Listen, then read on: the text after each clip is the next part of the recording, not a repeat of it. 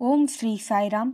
அனைவருக்கும் வணக்கம். சாயின் ஞானமுத்துக்கள் பகுதி முப்பத்தி ஏழு Sai pearls of wisdom part thirty seven B உங்கள் அனைவரையும் வரவேற்பதில் மிகுந்த மகிழ்ச்சி. உங்களுடைய நிலைத்த ஆதரவுக்கும் நன்றி. நம்முடைய சாய் பகவான் பக்தர்களுக்கு கொடுக்கக்கூடிய உறுதிமொழி என்னவெனில் நான் இருக்க பயமேன்.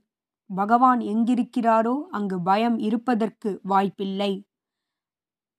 யார் ஒருவர் பகவான் மீது உண்மையான நிர்மலமான அன்பினை கொண்டிருக்கிறாரோ பக்தியினை கொண்டிருக்கிறாரோ அங்கு பயம் இருப்பதற்கு வாய்ப்பே இல்லை.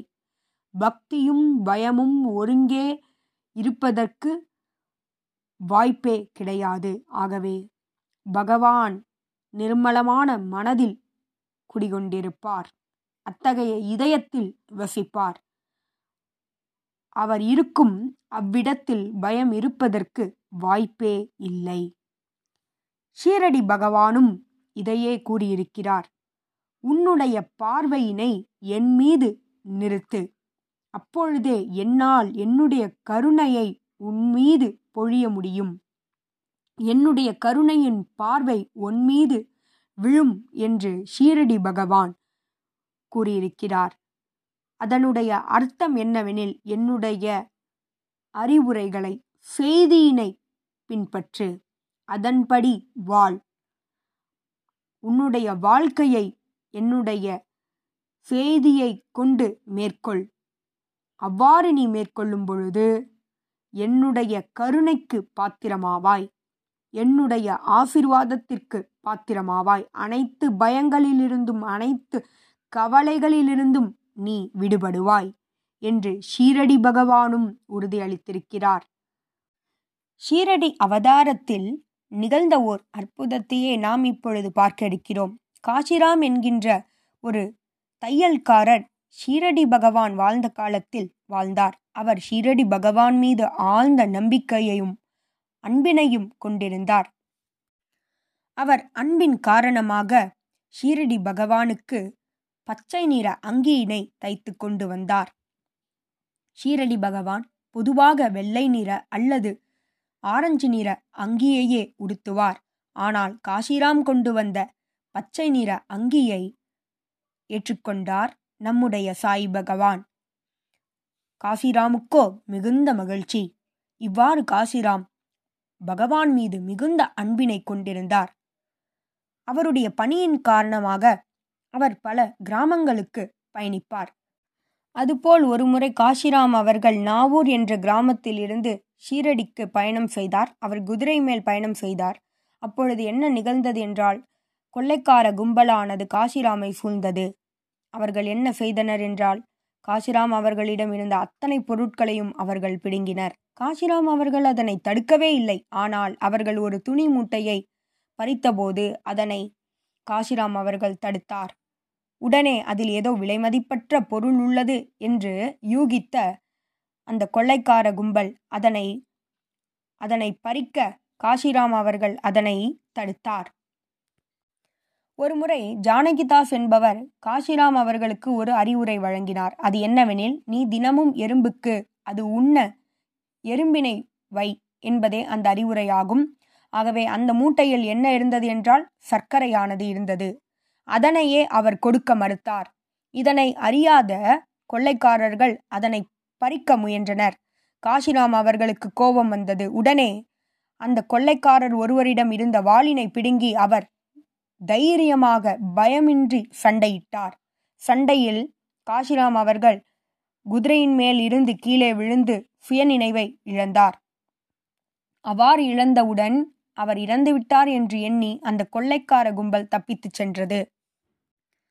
காஷிராம் அவர்களுக்கு ஓர் உணர்வானது இருந்து கொண்டே இருக்கிறது. அந்த உணர்வு என்னவெனில் அவர் சண்டையிட்ட பொழுதும் அவர்கள் அவரை சூழ்ந்த போதும் ஒவ்வொரு நிமிடமும் காஷிராம் அவர்கள் ஷீரடி பகவானின் இருப்பினை உணர்ந்து கொண்டே இருந்திருக்கிறார் அதனாலேயே அவர் பயமின்றி அனைவரோடும் சண்டையிட்டார். அடுத்ததாக என்ன நிகழ்ந்தது என்றால் ஒருவர் காசிராமினை மருத்துவமனைக்கு அழைத்துச் செல்ல முயற்சி செய்தார். காசிராமோ இல்லை நான் ஷீரடிக்கு செல்ல வேண்டும் என்று உறுதியாக இருந்தார். அவர் ஷீரடிக்கு வந்தவுடன் சாய் பகவான் மாதவராவ் தேஷ்பாண்டே என்பவரின் மூலமாக காசிராம் அவர்களுக்கு சிகிச்சை வழங்கினார். காசிராம் அவர்களும் முழுவதுமாக குணமடைந்தார்.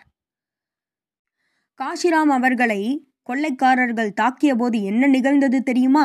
அதே சமயத்தில் ஷீரடியில் துவாரகமாயில் சாய் பகவான் திடீரென்று தன்னுடைய தன்னுடைய மார்பை அடித்துக்கொண்டார் மேலும் அவருடைய கோபம் ஒருவரால் காண முடிந்தது. மேலும் பக்தர்கள் அவரை சுற்றி அமர்ந்திருந்தனர் அல்லவா? அவர்கள் என்ன நினைத்தனர் என்றால் சாய் பகவான் யாரோ ஒருவருக்கு உதவி செய்கிறார். அதனாலேயே இத்தகைய வினோதமான செயல்களை பகவான் புரிகிறார் என்று அவர்கள் உணர்ந்தனர். இவ்வாறு காஷிராம் அவர்கள் அந்த கொள்ளைக்காரர்களிடம் சண்டையிடும் பொழுது பகவானின் இந்த செயல் துவாரகமாயில் நிகழ்ந்தது. மேலும் காஷிராம் அவர்களுக்கு அரசானது அவருடைய தைரியத்தை பாராட்டி அவருக்கு விருது வழங்கியது. இவ்வாறு சாய் பகவான் நம்முடன் இருக்கிறார் என்கின்ற அந்த உணர்வானது தைரியத்தை வழங்கக்கூடியது. அனைத்து பிரச்சனைகளிலிருந்தும் விடுவிக்கக்கூடியது. எத்தகைய பிரச்சனைகளாக இருந்தாலும் சரி அது நம்மை நிச்சயம் விடுவிக்கும். காஷிராம் அவர்களை கொள்ளைக்காரர்கள் தாக்கியபோது என்ன நிகழ்ந்தது தெரியுமா? அதே சமயத்தில் ஷீரடியில் துவாரகமாயில் சாய் பகவான் திடீரென்று தன்னுடைய தன்னுடைய மார்பை அடித்துக்கொண்டார் மேலும் அவருடைய கோபம் ஒருவரால் காண முடிந்தது. மேலும் பக்தர்கள் அவரை சுற்றி அமர்ந்திருந்தனர் அல்லவா? அவர்கள் என்ன நினைத்தனர் என்றால் சாய் பகவான் யாரோ ஒருவருக்கு உதவி செய்கிறார். அதனாலேயே இத்தகைய வினோதமான செயல்களை பகவான் புரிகிறார் என்று அவர்கள் உணர்ந்தனர். இவ்வாறு காஷிராம் அவர்கள் அந்த கொள்ளைக்காரர்களிடம் சண்டையிடும் பொழுது பகவானின் இந்த செயல் துவாரகமாயில் நிகழ்ந்தது. மேலும் காசிராம் அவர்களுக்கு அரசானது அவருடைய தைரியத்தை பாராட்டி அவருக்கு விருது வழங்கியது. இவ்வாறு சாய் பகவான் நம்முடன் இருக்கிறார் என்கின்ற அந்த உணர்வானது தைரியத்தை வழங்கக்கூடியது. அனைத்து பிரச்சனைகளிலிருந்தும் விடுவிக்கக்கூடியது. எத்தகைய பிரச்சனைகளாக இருந்தாலும் சரி அது நம்மை நிச்சயம் விடுவிக்கும். புட்டபர்த்தியில் இறைவனானவர். அவதரித்த பொழுது சாய் பக்தர்களுக்கு நிகழ்ந்த அனுபவங்கள் பல. யார் ஒருவர் சுவாமியின் மீது உறுதியான நம்பிக்கையினை கொண்டிருந்தனரோ அவர்கள் பயத்தினை வென்றனர். அதுபோல் ஓர் நிகழ்வே இப்பொழுது நாம் பார்க்க இருக்கிறோம் ஒருமுறை இரவு நேரத்தின் பொழுது ஒரு கிராமத்தில் ஒரு கொள்ளைக்கார கும்பலானது நுழைந்தது. ஒரு வயதான மனிதர் ஒரு வீட்டில் வாழ்ந்து வந்தார். அவர் மட்டுமே தனியாக வாழ்ந்து வந்தார். அந்த வயதான மனிதருக்கு தெரிந்துவிட்டது இந்த வீட்டை சுற்றி கொள்ளைக்காரர்கள் இருக்கிறார்கள் என்பது தெரிந்துவிட்டது உடனே அந்த வயதான மனிதர் என்ன செய்தார் தெரியுமா? பகவானின் புகைப்படத்திற்கு முன்பு நின்று சுவாமி சுவாமி சுவாமி என்று அவர் அழைக்கத் தொடங்கினார். உடனடியாக என்ன நிகழ்ந்தது தெரியுமா? அந்த கொள்ளைக்காரர்கள் திடீரென்று அங்கிருந்து சென்று விட்டனர். இவ்வாறு சாய் நாமத்தை ஒழித்த உடனே அங்கு விடுதலை கிடைத்தது. அங்கு பயத்திலிருந்து விடுதலை கிடைத்தது. இவ்வாறு பகவான் தன்னுடைய நாமத்தை யாரெல்லாம் ஆழ்ந்த நம்பிக்கையோடு அழைக்கின்றனரோ உச்சரிக்கின்றனரோ அவர்களை காப்பாற்ற ஓடோடி வருகிறார் என்பதில் எந்தவித சந்தேகமும் இல்லை. சுவாமி ஒரு முறை கூறியது என்னவெனில் யாரெல்லாம் நான் கூறவிருக்க இந்த மூன்று விஷயங்களை வாழ்க்கையில் நடைமுறைப்படுத்துகின்றனரோ அவர்களோடு நான் என்றுமே இருப்பேன் என்று பகவான் உறுதி கொடுத்திருக்கிறார். அந்த மூன்று விஷயங்கள் என்னவெனில் பியூரிட்டி பேஷன்ஸ் பர்சிவரன்ஸ் பியூரிட்டி என்றால் நிர்மலமான ஹிருதயம் பேஷன்ஸ் பொறுமை. பர்சிவரன்ஸ் என்றால் விடாமுயற்சி அல்லது நம்பிக்கை அசைக்க முடியாத நம்பிக்கை. இந்த மூன்றும் யார் ஒருவரிடம் இருக்கிறதோ அவர்களோடு நான் இருப்பேன் என்று பகவான் உறுதியளித்திருக்கிறார். யார் ஒருவர் இந்த மூன்று குணங்களையும் கொண்டிருக்கிறாரோ அவர்கள் எங்கிருந்தாலும் சரி அவர்களுக்கு பயம் இருக்காது. ஏனெனில் பயமும் அன்பும் ஒருங்கே செல்வதற்கு வாய்ப்பே இல்லை. Where there is love there is no fear அன்பு எங்கிருக்கிறதோ அங்கு பயம் இருக்காது என்று பகவான் கூறுகிறார். ராமாயணத்தில் பிரபு ராமச்சந்திரர் தன்னுடைய பக்தர்களுக்கு கொடுத்த சத்திய வாக்கு என்னவெனில் நான் உறுதி எடுத்திருக்கிறேன் உங்கள் அனைவரையும் பயத்திலிருந்து விடுவிப்பேன் என்று ஸ்ரீராமச்சந்திரர் கூறினார்.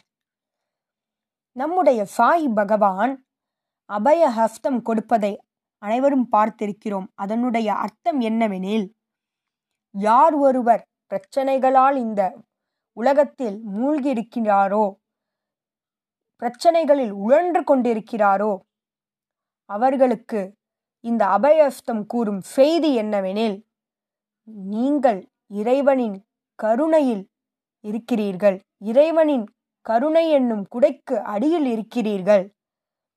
இந்த பிரச்சனைகளை நீங்கள் எளிதில் கடந்துவிடலாம் என்கின்ற செய்தியையே அபய அஸ்தமானது வழங்குகிறது. பகவானுடைய அபய அஸ்தம் அனைத்து இன்னல்களையும் நீக்க வல்லது. பகவானின் கருணை நம்மோடு எப்பொழுதும் இருக்கிறது என்பதனை அது வலியுறுத்துகிறது நமக்கு நினைவுபடுத்துகிறது. இந்த அபய அஸ்தம் ஒரு குழந்தைக்கு கிடைத்திருக்கிறது. அது என்ன நிகழ்வு என்பதனை இனி பார்க்கலாம். ஒருமுறை பகவான் சென்னையில் சொற்பொழிவு வழங்கினார். பக்தர்கள் அனைவரும் பரவலாக அமர்ந்திருந்தனர். சுவாமி தரிசனம் கொடுத்தார் பிறகு சொற்பொழிவு வழங்கினார். திடீரென்று பக்தர்களிடையே அமர்ந்திருந்த ஒரு பெண்மணி அவளுடைய குழந்தை. அந்த குழந்தையானது அழத் தொடங்கியது. வீழ் வீழ் என்று அழத் தொடங்கியது. அது அனைவரின் அமைதியையும் கெடுத்தது. அனைவரும் அதனை ஒரு தொந்தரவாக நினைக்கத் தொடங்கினர். சுவாமி திடீரென்று அந்த குழந்தையை நோக்கி திரும்பினார். அழுது கொண்டிருந்த குழந்தையை பார்த்து புன்னகைத்து அபய அஸ்தம் வழங்கினார். உடனே அந்த குழந்தை அழுவதை நிறுத்தியது. மேலும் சுவாமி சொற்பொழிவை தொடர்ந்தார். சுவாமி திடீரென்று அங்கிருந்த மொழிபெயர்ப்பாளரிடம் கூறியது என்னவெனில் இங்கே பார் அந்த குழந்தையின் தொண்டையில் இருபத்தி ஐந்து பைசா நாணயமானது சிக்கிக்கொண்டது. அதனை நான் எடுத்துவிட்டேன் என்று பகவான் கூறினார். உடனடியாக அந்த நிகழ்வினை அந்த மொழிபெயர்ப்பாளர் பக்தர்கள் அனைவருக்கும் கூறினார். அங்கே கரவொளியானது வானத்தை எட்டியது. இவ்வாறு சுவாமி அவருடைய கருணை அந்த குழந்தை எதுவுமே கேட்கவில்லை. அந்த தாயும் அந்த குழந்தை எதனால் அழுகிறது என்பதனை அறியவில்லை. ஆனால் பகவான் அனைத்தையும் அறிந்தவர். அவருடைய அபய அஸ்தமானது அனைத்து இன்னல்களையும் நீக்க வல்லது அபய அஸ்தமானது அவருடைய கருணையை நமக்கு நினைவூட்டுகிறது. அது நம்மோடு இருக்கிறது. சுவாமி நம்மோடு இருக்கிறார். அவருடைய கருணை நம்மோடு இருக்கிறது என்பதனை நினைவுபடுத்துகிறது. இந்த நிகழ்வின் மூலம் நம்மால் சுவாமி எவ்வளவு நெருக்கமானவர் என்பதனை உணர முடிகிறது. பகவான் கூறியிருக்கிறார் இறைவனானவர் அவதாரம் எடுக்கும் பொழுது எங்கு பிறக்க வேண்டும் யார் தாய் தந்தை என்பதனை அவதாரமே முடிவு செய்கிறது. அதேபோல் பகவான் தேர்ந்தெடுத்தது ரத்னாகர வம்சத்தை ஸ்ரீ கொண்டம்மா ராஜு அவர்கள் ரத்னாகர வம்சத்தை சார்ந்தவர். அவர் மிகுந்த பக்தி உடையவர். தேவி சத்யபாமா அவர்கள் கொண்டமாராஜு அவர்களின் கனவில் வந்து அவருக்கு கோயிலை கட்டச் சொன்னார். தேவி சத்யபாமா அவர்களின் இந்த கனவானது எதை வலியுறுத்துகிறது என்றால் ஸ்ரீகிருஷ்ணர் மீண்டும் அவதரிக்க இருக்கிறார் என்பதனையே வலியுறுத்துகிறது. புட்டபர்த்தியில் அதேபோல் நம்முடைய சாய் கிருஷ்ணர் அவதரித்தார் என்பதனை நாம் அறிவோம். ஸ்ரீ கொண்டம்மாராஜு அவர்கள் பல ஞானிகளோடு உரையாடி இருக்கிறார் அவர்களோடு பேசியிருக்கிறார். அவர்களில் ஒருவரே வெங்காவ தூதர் என்பவராவார். ஸ்ரீ கொண்டம்மராஜு அவர்களும் ஸ்ரீ வெங்காவ தூதர் அவர்களும் ஒருமுறை ஒரு வாழைத்தோப்பில் அமர்ந்து பேசிக் கொண்டிருந்தனர் திடீரென்று வெங்காவ தூதர் கொண்டமாராஜு அவர்களின் கைகளை பற்றி கொண்டு கொண்டமாராஜு இறைவன் உன்னுடைய குடும்பத்தில் அவதரிக்க இருக்கிறார் என்று மூன்று முறை கூறினார். மேலும் நீங்கள் அதிர்ஷ்டம் வாய்ந்தவர்கள் இதை நீங்கள் பார்க்க இருக்கிறீர்கள் என்று அவர் கூறினார். இவ்வாறு கூறி வெங்காவ தூதர் அங்கிருந்து சென்றார். மீண்டும் அவர் திரும்பி வரவே இல்லை. இந்த வெங்காவ தூதர் யார்? ஸ்ரீ ஷீரடி சாய் சச்சரிதத்தில் வெங்குசா என்ற ஒருவர் இருப்பதை நாம் அறிவோம். இந்த வெங்குசா என்பவரே வெங்காவ தூதர் ஆவார். ஷீரடி பகவானை ஒருவர் வளர்த்தார். அவர் இறந்த பிறகு அவருடைய மனைவியானவர் இந்த வெங்குசாவிடம் கொடுத்து விட்டார். வெங்குசாவுடன் பன்னிரண்டு வருடங்கள் ஷிரடி பகவான் வாழ்ந்தார். அவர் குழந்தையாக இருந்தபொழுது அவருடன் பன்னிரண்டு வருடங்கள் வாழ்ந்திருக்கிறார். வெங்குசா இருந்த இடத்தில் பலரும் பல குழந்தைகளும் அங்கு இருந்தனர். இந்த குழந்தை மீது மிகுந்த அன்பினை வெங்குசா அவர்கள் செலுத்தியதால் மற்ற குழந்தைகள் அந்த குழந்தையின் மீது பொறாமை கொண்டு ஒருமுறை ஒரு கல்லினை எடுத்து அந்த குழந்தையை அடிக்க வீசி எறிந்த பொழுது வெங்குசா இடையே வந்துவிட்டார் வெங்குசாவின் மீது அந்த கல்லானது பட்டுவிட்டது. அந்த நிகழ்விற்கு பிறகு ஷீரடி பகவான் அந்த ஆசிரமத்தை விட்டு வெளியே சென்றார். சாய்நாத்தின் சமாதிக்கு பிறகு வெங்குசா அவர்கள் இங்கும் அங்கும் இந்தியாவில் அழைந்து கொண்டிருந்தார். அப்பொழுதே அவர் கொண்டமா ராஜுவை சந்தித்தார். அவரிடம் இந்த செய்தியினை கொடுத்தார். இருபத்தி மூன்று மே ஆயிரத்தி தொள்ளாயிரத்தி நாற்பது அன்று பகவான் தன்னுடைய கைகளை காற்றில் அசைத்து மிட்டாய்களையும் பூக்களையும் தன்னுடைய குடும்பத்தினருக்கு கொடுத்தார். மேலும் இந்த செய்தியானது எங்கும் பரவியது. அனைவரும் பாபாவை காண ஓடோடி வந்தனர். பெத்த வெங்கம்மா ராஜுவுக்கு இது முதலில் தெரியவில்லை. ஏனெனில் அவர் வீட்டில் இல்லை. பிறகு இந்த செய்தியானது கிடைத்த அவரும் வீட்டிற்கு விரைந்தார். அப்பொழுது கூட்டமானது நிறைந்திருந்தது. அவர் பாபாவின் முன்பு நின்று கோபமாக யார் நீ? பேயா? அல்லது பைத்தியமா? யார் நீ? என்று அவர் கோபத்தில் கேட்டபொழுது சத்தியத்தை கூறு இல்லையெனில் உன்னை நான் அடித்து விடுவேன் என்று அவர் கத்தினார். அப்பொழுது பாபா அமைதியாக என்ன கூறினார் என்றால் நான் சாய் பாபா. பாரத்வாஜ கோத்திரத்தில் ஆபஸ்தம்ப சூத்திரத்தில் ரத்னாகர வம்சத்தில் வெங்காவதூதரின் பிரார்த்தனைக்கு இணங்க அவதரித்திருக்கிறேன் என்று கூறினார். ரத்னாகர் என்றால் கடல் சமுத்திரமத்தனா என்றால் கடலினை கடைந்ததால் கிடைத்த விலைமதிப்பற்ற கல்லாகும். அதனுடைய பெயரே ரத்னாகரம். பகவான் கருணையின் கடல். இவ்வாறு பகவான் இந்த கலியுகத்தில் இறைவனாக அவதரித்து நம் அனைவர் மீதும் கருணையினை பொழிந்து நம்மை ஒவ்வொரு நொடியும் பகவான் காப்பாற்றுகிறார். இதுபோல பல நிகழ்வுகளோடு மகிமைகளோடு உங்களை அடுத்த வாரம் சந்திக்கிறேன். ஜெய் சாய்ராம்.